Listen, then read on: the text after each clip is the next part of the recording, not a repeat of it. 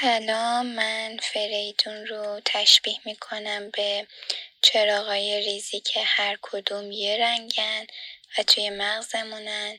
تعدادشون خیلی زیاده همزمان روشنن. هیچ کدوم اونقدی که باید نور نداره. مدت نوردهیشون کمه. طوری که هر لحظه یه سریشون خاموش میشن و به جاشون چراغای جدیدی روشن میشه.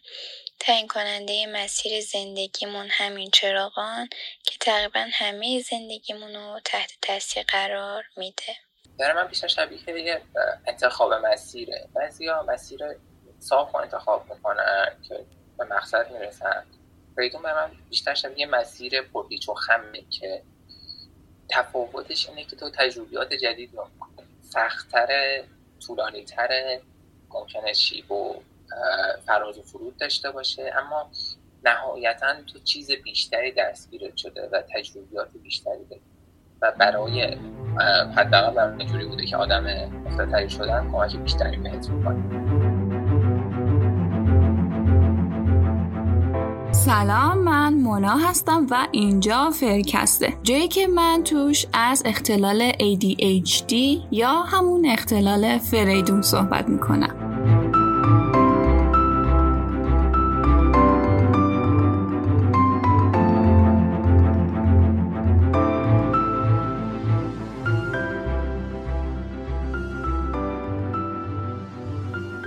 یکی از شنونده ها چند روز قبل ازم پرسید راجع به درمان دارویی صحبت نمی کنی؟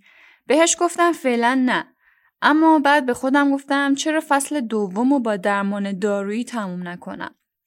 از اونجایی که قراره از فصل بعد روش های غیر دارویی شروع کنیم می‌تونم این اپیزود خودم درباره دارو صحبت کنم بعدا از یه روانپزشک درخواست کنم که بیان و مفصلتر صحبت کنیم راجبش. البته من تا الان قول خیلی چیزا رو دادم. خواستم بهتون بگم همشو نوشتم یادم نمیره. نگران نباشین.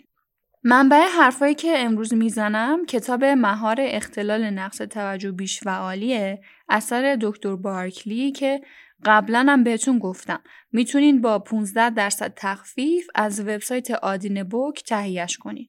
کد تخفیفش هم فرکسته املاش هم درست مثل اسم پادکسته. به انگلیسی البته.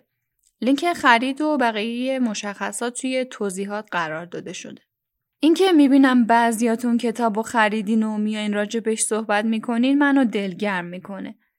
به هم نشون میده که فعالیت که در راستای آگاهی بخشی دارم انجام میدم بی نتیجه نبوده. اپیزود امروز شامل دو قسمته. بخش اول خودم از دارو درمانی صحبت می‌کنم و بخش دوم صحبت های کوسر مهمون این اپیزود رو میشنویم. یه آپشنی واسهتون توی توضیحات گذاشتم که اگه همین الان نگاش کنین متوجه میشین. به عنوان مثال اگه الان بخواین صحبت های کوثر رو اول از همه بشنوین توی توضیحات اونجا که نوشتم تجربه کوثر اگه روی time ش بزنین شما رو می‌بره به همون قسمت. همینطور اگه خواستین بعد برگردین و صحبت منو بشنوین روی time ی که نوشته محرک یا غیر محرک کلیک می‌کنین و صحبت های منو واسهتون میاره. البته این option توی اپل پادکست جواب نمیده. کلا لینک هایی که توی توضیحات می‌ذارم و اپل باز نمی‌کنه. ولی اگه از کست باکس و بقیه پلتفرم گوش میدین می‌تونین از این option استفاده کنین.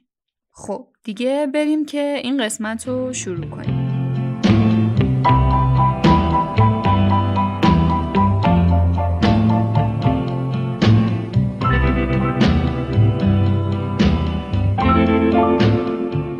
مصرف دارو منطقیه. چرا؟ چون دارو موثرترین درمان برای نقص توجهه.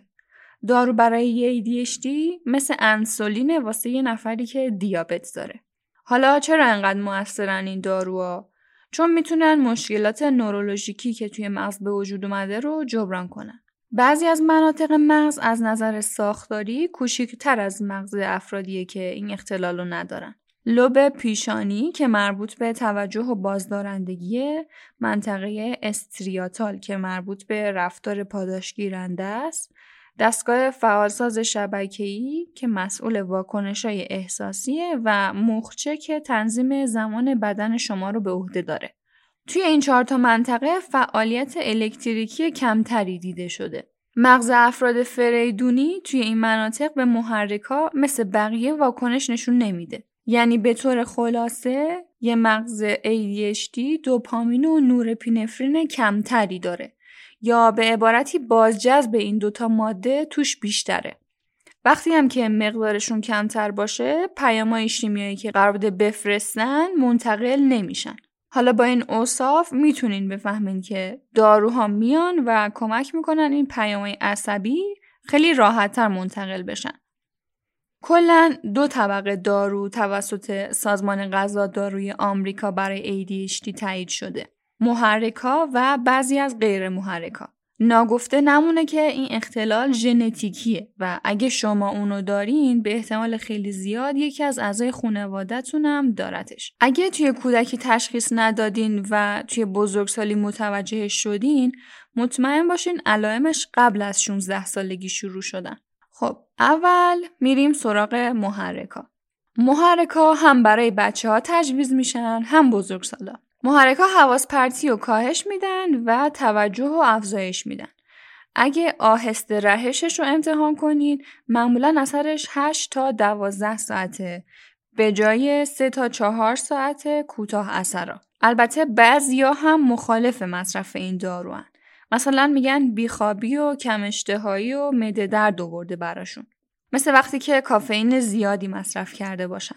دو نوع از محرکای اصلی عبارتن از متیل فنیدیت یا ریتالین و آمفتامین. برای اینکه پیامهای عصبی درست منتقل بشن باید مواد شیمیایی عصبی مثل دوپامین و نورپینفرین توی فضاهای بین سلولای عصبیتون قابل دسترس باشن آمفتامینا دوپامین تولید شده توسط سلولای عصبی رو پمپاژ می‌کنن. تا توی این فضاهایی که گفتم تراکمشون بیشتر بشه. تصور کنین یه سری لوله دارین تو مغزتون که وقتی محرک می‌خورین اونا میان دریچه لوله ها رو باز می‌کنن تا اجازه ورود رو به آب بدن. البته محرکا می‌تونن مورد سوء استفاده هم قرار بگیرن و از اونجایی که میزان دوپامین رو توی مغز افزایش میدن باعث میشن احساس سرخوشی و روان شدن ذهن داشته باشین. زمانی که شما محرک رو به صورت وریدی مصرف می‌کنین یعنی تزریق می‌کنین یا به صورت پودر به داخل سینوساتون می‌کشین باعث اعتیاد میشه. اونجوری خیلی سریعتر وارد خون میشن و احساس سرخوشی به شما دست میده. از اون طرف هم اثرش رو زودتر از دست میده. ولی وقتی به صورت خوراکی مصرفش کنین آهسته تر وارد مغز میشن و به دنبالش آهسته ترم اثرشون رو از دست میدن. میزان دوزی که برای بیش فعالی تجویز میشه مقدار دوپامین رو نرمال می‌کنه. یعنی که بالاتر از حد نرمال نمی‌بره که بخواد باعث اعتیاد بشه. یه سری افسانه وجود داره مبنی بر اینکه میگن محرکا خطر سکته و حملات قلبی و افزایش میدن. خب پزشکا قبل تجویز دارو شما رو کنترل می‌کنن که یه موقع تاریخچه مرگ ناگهانی خونوادگی یا مشکلات قلبی نداشته باشین.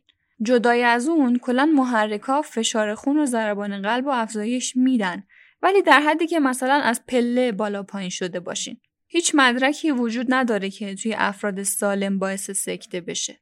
اصولا قبل دریافت دارو شما رو قربالگری می‌کنن اگه سالم باشین تجویز میشن. اگه که بیماری زمینه ای داشته باشین تجویز نمیشن. تحقیقات زیادی در رابطه با اینکه آیا محرکا اضطراب و بدتر می‌کنن یا نه انجام شده. نتیجهش هم پنجا پنجاست. که اگه اینطور باشه یعنی استرابتون رو بیشتر کنه یا دوز مصرفتون رو کمتر می‌کنین با مشاوره پزشک یا از غیر محرکا استفاده می‌کنین. حالا اگه بخوام از شکلهای مختلف محرکا واسهتون بگم باید بگم که محرکات توی شکلهای مختلفی عرضه میشن مثل قرص، پمپ، پلت، پچ و پیشدارو. اینا رو یکی یکی پیش میریم با هم دیگه مرور می‌کنیم.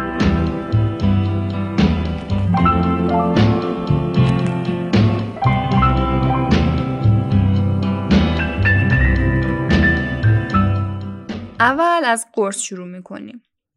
قرص که همون فرم اصلی دارو برای دهه ها هم قابل مصرف بوده. داروها به شکل قرص بعد 15 تا 20 دقیقه بعد مصرف خوراکی جذب میشن و می‌تونن توی عرض 60 تا 90 دقیقه بعد از مصرف به بالاترین سطح خودشون توی خون برسن. علائم اختلال نقص توجه هم برای 3 تا 5 ساعت کنترل می‌کنن. یعنی اثرشون کوتاهه و این یکی از مشکلات اصلیشونه. نقطه ضعفشون هم اینه که اصولا شما یادتون میره دوز بعدی رو مصرف کنین. مثلا اگه صبح یکیشو مصرف می‌کنین به احتمال زیاد یادتون میره که ظهر یا بعد از ظهر دوباره مصرفش کنین. از معروفترین محرکا ریتالین و آدرالو می‌تونم بهتون بگم. مدل بعدی پمپه. سیستم پمپ آب برای انتقال دارو به بدن و طولانی تر نگه داشتن اثرش به وجود اومده که اسم تجاریش کانسرتاه که یه فرم محفظه‌ای کپسول ماننده. و یه سوراخ به وسیله لیزر ایجاد شده توی یکی از سرای انتهاییش که توی دو تا اتاقک هم قرار داره. یکی از اتاقکاش پوسته خمیر مانند متیل فنیدیت داره و اون یه اتاقکش خالیه. همینطور یه فرم پودری هم از متیل فنیدیت بیرون کپسول رو میپوشونه. حالا وقتی شما این کپسول رو می‌خورین پودر مستقیما مثل فرم قرص شروع به کار می‌کنه و این باعث میشه که کپسول به حد کافی زمان برای جذب آب از معده و شما رو داشته باشه. آب از طریقه دیواره پمپ به طور مداوم به داخل اون اتاقک خالیه جذب میشه. بعد همونطور که اون اتاقک پر میشه به اتاقکه که یه خمیر متیل فنیدیت داشت فشار میاره و اونو از اون سوراخه به طور مداوم برای 8 تا 12 ساعت به بیرون پمپاژ می‌کنه که همین باعث میشه که اثرش طولانی مدت باشه. توضیحش خیلی سخت بود. امیدوارم که متوجه شده باشیم نوع بعدی پلته. مهندسا یه روشی رو ابداع کردن که از پلت های زماندار برای طولانی تر نگه داشتن دارو توی جریان خون استفاده بکنن. پلت های دونه های کوچیک دارو هن که به روشی روکش دار شدن که بعضیاشون فورا بعد از بلیدن حل میشن در حالی که بعضیاشون یکی دو یا سه ساعت بعد حل میشن بنابراین دارو می‌تونه به تدریج توی جریان خون جذب بشه. مثلا طی مدت 8 تا 12 ساعت. و این یه فایده ای داره برای اونایی که نمی‌تونن قرص بخورن و به راحتی می‌تونن محتویاتش رو توی یه قاشق از ماستی غذایی چیزی بریزن و اونو بخورن. بدون اینکه اثر دارو کم بشه. نقطه قوتش اینه که خب اونایی که نمی‌تونن کپسول بخورن بتونن بخورن. و نقطه ضعفش اینه که ممکنه برای علائمتون توی شب احتیاج باشه دوباره مصرفش کنیم. نوع بعدی این داروها پچه. پچ یه روکش چسبنده است که مستقیما روی پوستتون مثلا پشت شونه یا ناحیه سرینی قرار می‌گیره. اسم تجاریش هم دیترانا هست که شامل متیل فنیدیته که وقتی از این طریق استفاده کنین متیل فنیدیت از پوست جذب میشه و از اون طریق وارد خون میشه. و تا زمانی که شما از پچ استفاده کنید متیل فنیدی توی خون شما جریان داره. نقطه قوتش اینه که احتیاجی به خوردن نداره ولی نقطه ضعفش اینه که باید چند ساعت قبل از خواب بردارین حتما تا از بیخوابیتون جلوگیری کنه. و همینطور اینکه باعث تحریک و خارش پوستی شده در بعضی از افراد. نوع آخر این دارو هم پیش داروه. توی سال 2008 یه سیستم حمل دیگه ای اومدن تولید کردن برای بزرگسالای بیش فعال که تحت نام تجاری ویوانس بود. حالا چرا اینو اومدن درست کردن؟ یکی از مشکلایی که قرصای فوری رهش دارن اینه که پتانسیل سوء مصرف دارن. یعنی مثلا با خورد کردن و استنشاقشون یا با پودر کردن و حل کردنشون توی آب به صورت تزریقی می‌تونن اعتیاد به وجود بیارن. به خاطر همین این مشکل باعث شد که یه شرکت کوچیک نزدیک آلبانی نیویورک یه روش اختراع کنن که آمفتامینا فقط در صورتی فعال بشن که توی معده یا روده شما باشن. برای اینکه این کار انجام بدن یه ترکیب لیزینو به دکسترو آمفتامین پیوند دادن و این دارو رو به وجود آوردن که بهش میگن پیش دارو زمانی که این پیش دارو رو بخورین مواد شیمیایی که توی معده و روده شما وجود داره این لیزین رو از اون دکسترا آمفتامینه جدا می‌کنه. اجازه میده که اون آمفتامینه کارش رو انجام بده. اثرش هم اصولا 10 تا 14 ساعت باقی میمونه. نقطه قوتش اینه که خب کمتر ازش سوء مصرف میشه و علائمتون رو تقریبا توی طول روز می‌تونه کنترل کنه. خب یه تنفسی بگیریم و بریم سراغ غیر my way in a dream, I saw a piece of heaven waiting impatient for me. Dawn. And I was running far away, would I run off the world someday? Nobody knows, nobody knows. And I was dancing in the rain, I felt alive and I can't complain. But no, take me home, take me home where I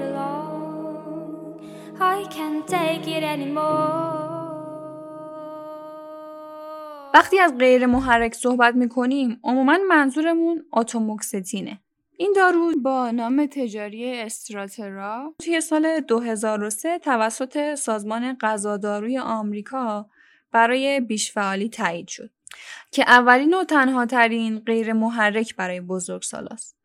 جالبه بدونین که این دارو سالها به عنوان ضد افسردگی بررسی شد. ولی بعدا تولید کنندش به یه دلیل نامعلومی که نمی‌دونیم چرا دیگه با هدف ضد افسردگی تولیدش نکرد و بعدها اومدن اونو به عنوان داروی ADHD شناختنش. حالا کارش چیه؟ اینه که از جذب مجدد نورپینفرین جلوگیری می‌کنه.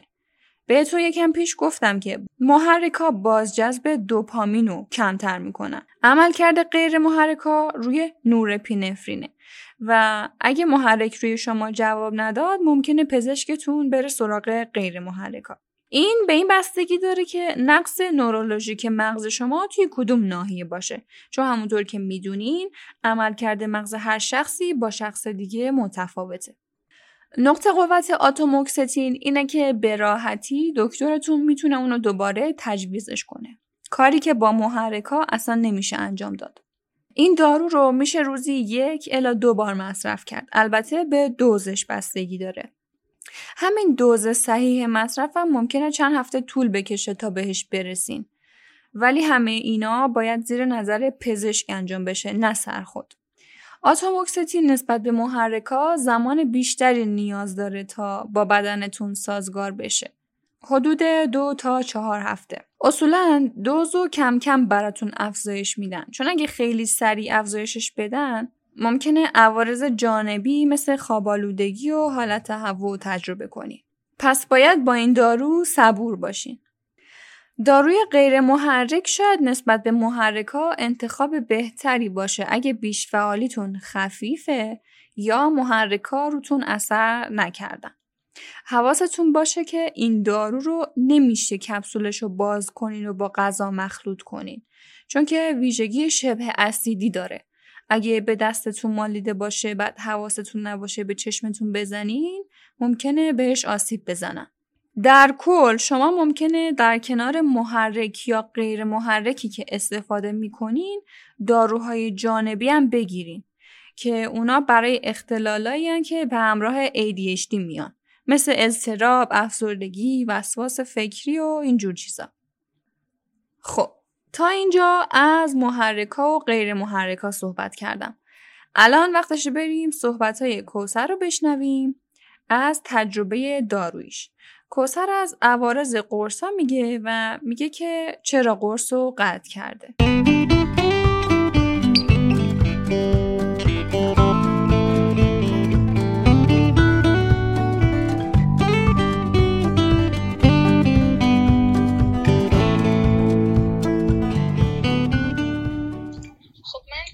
خانوادم تشخیص می‌دادم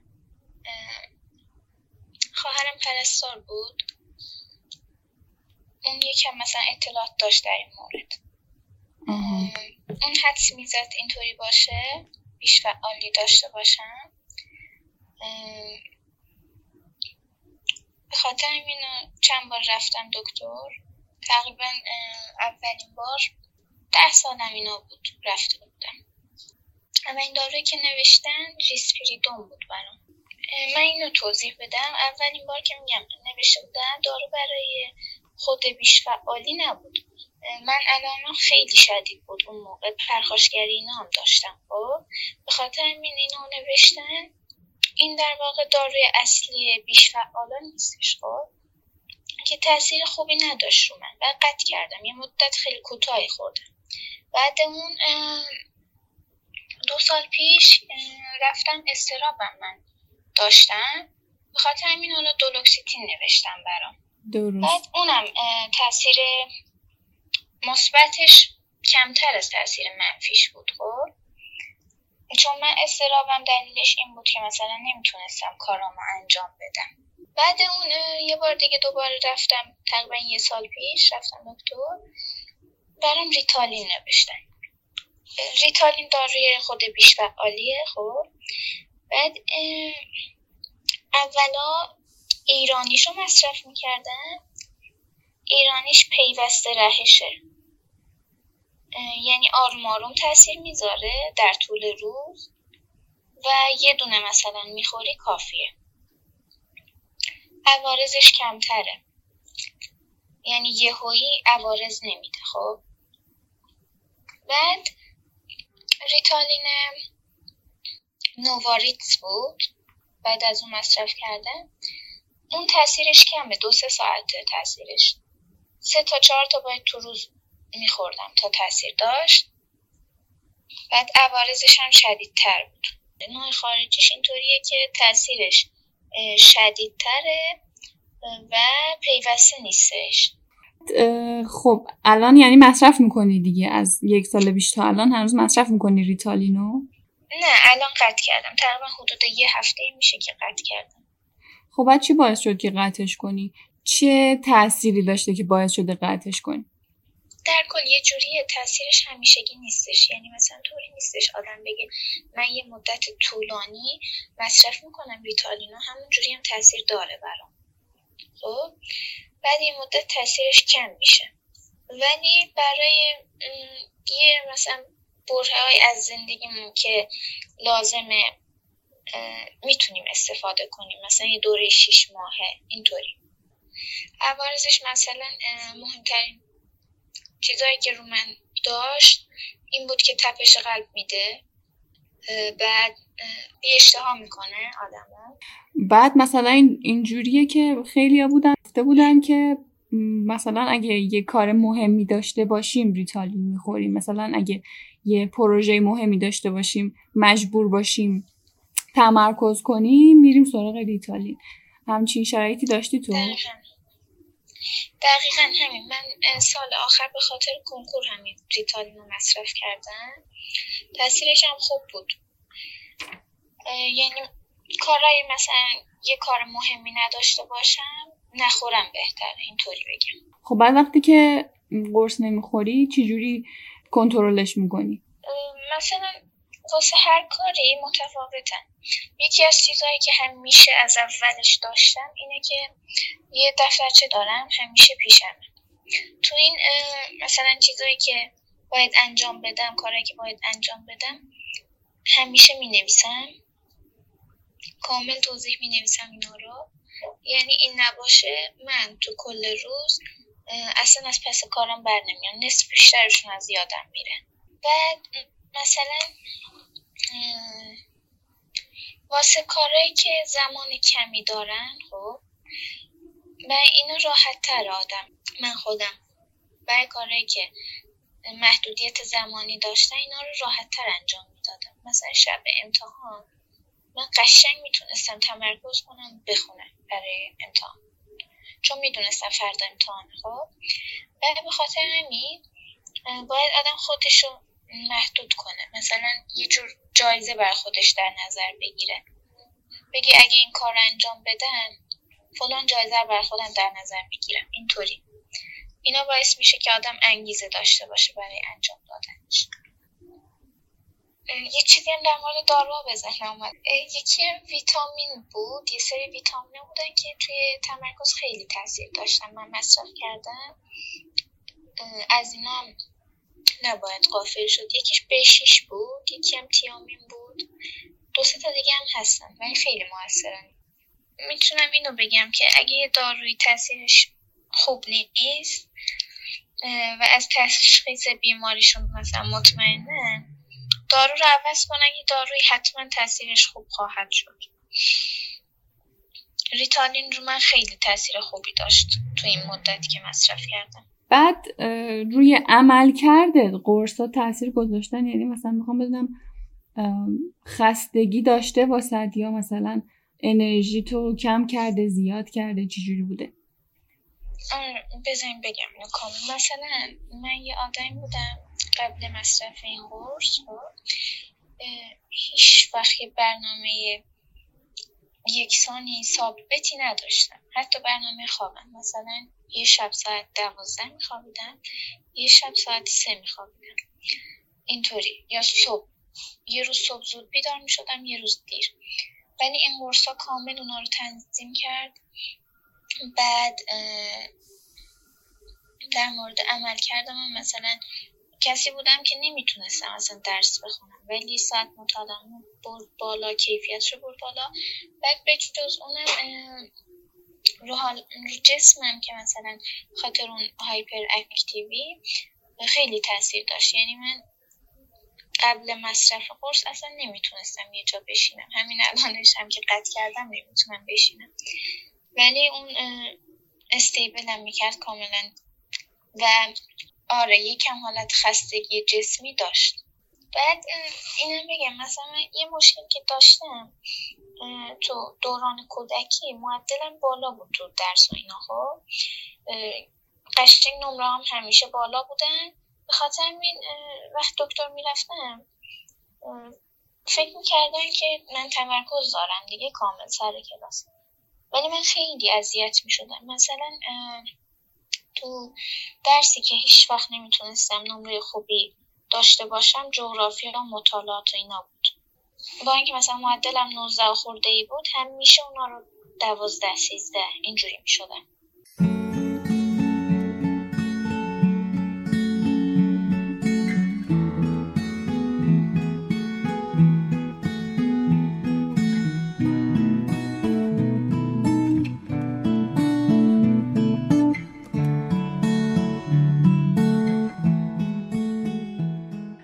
همونطور که بهتون گفتم باید قبل از دریافت دارو همه بیماری زمینه ایتون رو با دکترتون در میون بذارین.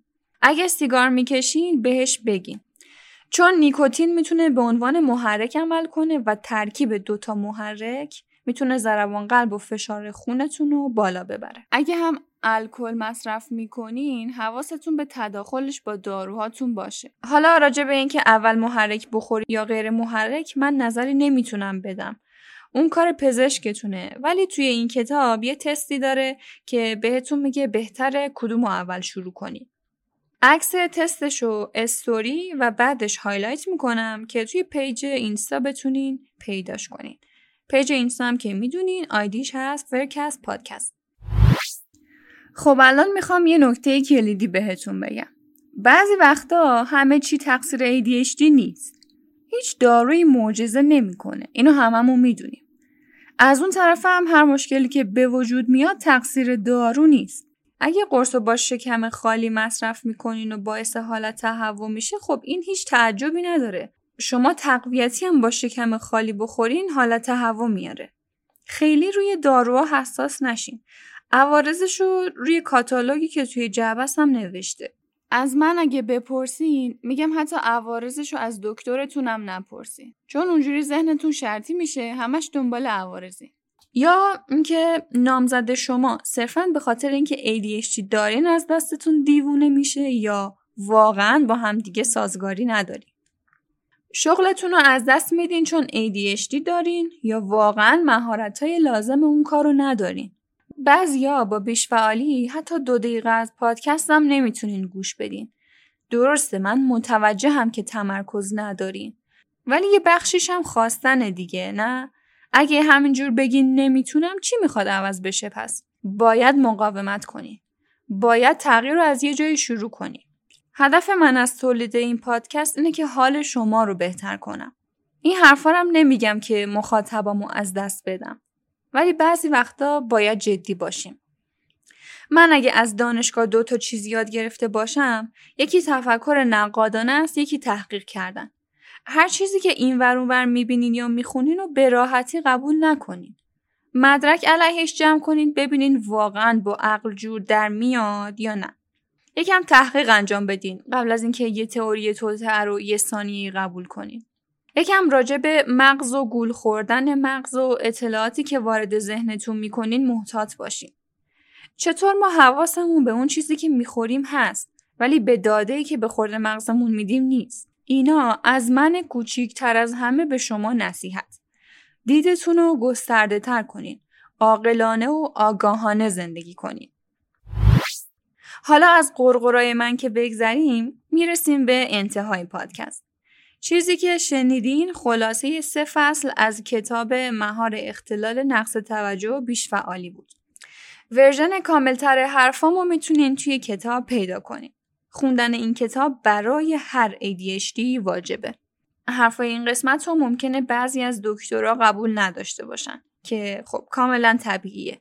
اونا درسش رو خوندن و من فقط خلاصه یه سری از داده رو با شما به اشتراک گذاشتم. فرهنگ و نرم اجتماعی هم توی هر کشوری متفاوته. به دنبالش هم دارو درمانی هم متفاوته. بنابراین از این بابت بر من خورده نگیرین. این اپیزود اپیزود سنگینی بود می‌دونم اما به نظر خودم هر چیزی که نیاز بود راجع به دارو بدونین رو کاور کردم توی فصل دوم پنج تا تجربه از پنج تا آدم مختلف رو شنیدین از تجربه تلخ تا تجربه دارویی و غیر دارویی و تجربه خوب از فصل بعد میریم سراغ روش های غیر دارویی. ممنونم از کوسر که تجربهش رو با ما به اشتراک گذاشت. ممنونم ازتون که وقت ارزشمندتون رو به من دادین. مهربون باشین اگه یاد من میفتین. خدا نگهدار.